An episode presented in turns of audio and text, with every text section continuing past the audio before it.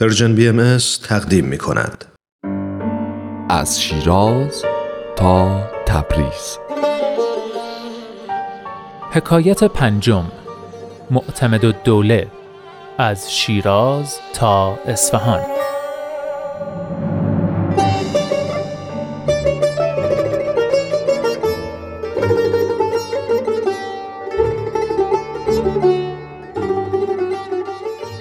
وقتی آوازه آین جدید و شهرت حضرت باب تو شیراز پیچید و ای از علما و افراد صاحب منصب بهشون ایمان آوردن والی فارس از شنیدن گزارشات اجتماع مؤمنین تو منزل ایشون دچار وحشت شد و مدت ایشون رو آزار و اذیت کرد و نهایتا دستور داد که ایشون از شهر خارج بشن. بنابراین حضرت باب به سمت اصفهان حرکت کرد.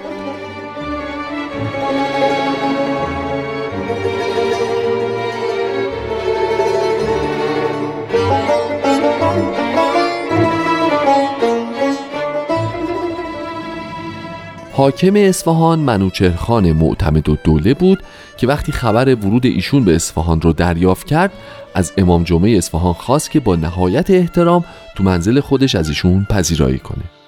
عده زیادی برای زیارت حضرت باب به منزل امام جمعه رفت و آمد می‌کردند و همه از فضل و کمالات ایشون حرف می‌زدند.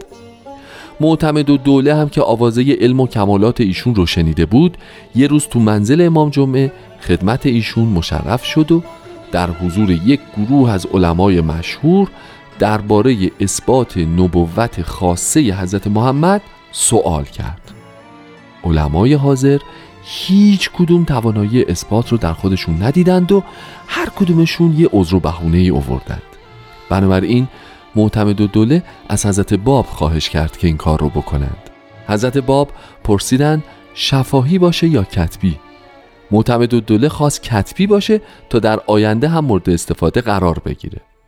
حضرت باب هم بلافاصله قلم رو برداشتند و ظرف کمتر از دو ساعت رساله جامع و کامل در اثبات حقانیت حضرت محمد نوشتند که باعث حیرت همه حاضرین شد.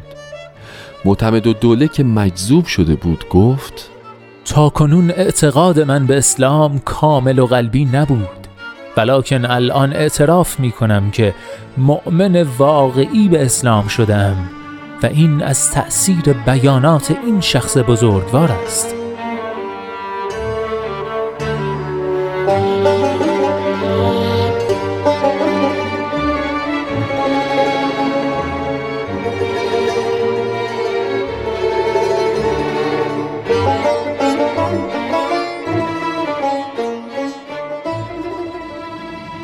با بیشتر شدن شهرت و محبوبیت حضرت باب علمای شهر که موقعیت خودشون رو در خطر دیدن با وجود اینکه خودشون قبلا از علم و فضائل ایشون تعریف و تمجید کرده بودند تغییر رویه دادند و مردم و حکومت و علیه ایشون تحریک کردند و حکم به کفر ایشون دادند.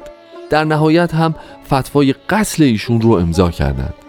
وقتی کار به اینجا کشید معتمد و دوله ایشون رو به صورت محرمانه توی امارت سرپوشیده‌ای به نام امارت خورشید جا داد و خود شخصا در خدمت ایشون بود.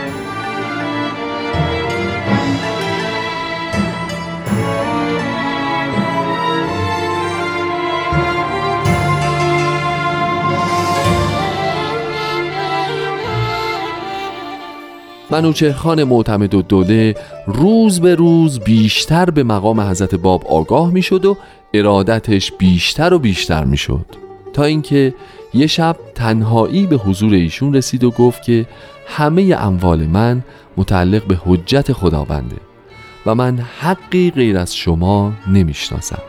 حالا کل اموالم رو به شما وامی گذارم حتی انگشترهای توی دستش رو بیرون آورد و تقدیم کرد که حضرت باب ازش پذیرفتند و دوباره اونها رو به خودش بخشیدند. بعد معتمد و دوله عرض کرد که اگر شما اجازه بدید با قدرت و ثروتی که خدا به من اعطا کرده می‌تونم شما رو به تهران ببرم و یکی از دختران دربار رو به ازدواج شما در بیارم و بعد با قدرت خودم تمام مملکت رو به اطاعت شما در بیارم. حضرت باب از نیت خیر معتمد و دوله تقدیر کردند و در حقش دعای خیر کردند.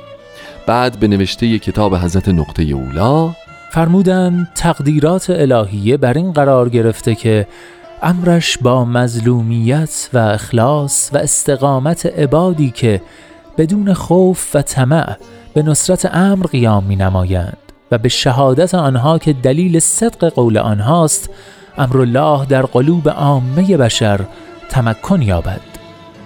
و با تلویح و اشاره فرمودند ایام من و شما هم در این عالم محدود است و در عالم دیگر تاج افتخار ابدی برای شما مقدر است و از عمر شما هم سه ماه و نه روز دیگر بیشتر باقی نیست که به جهان جاویدان ارتقا خواهی یافت.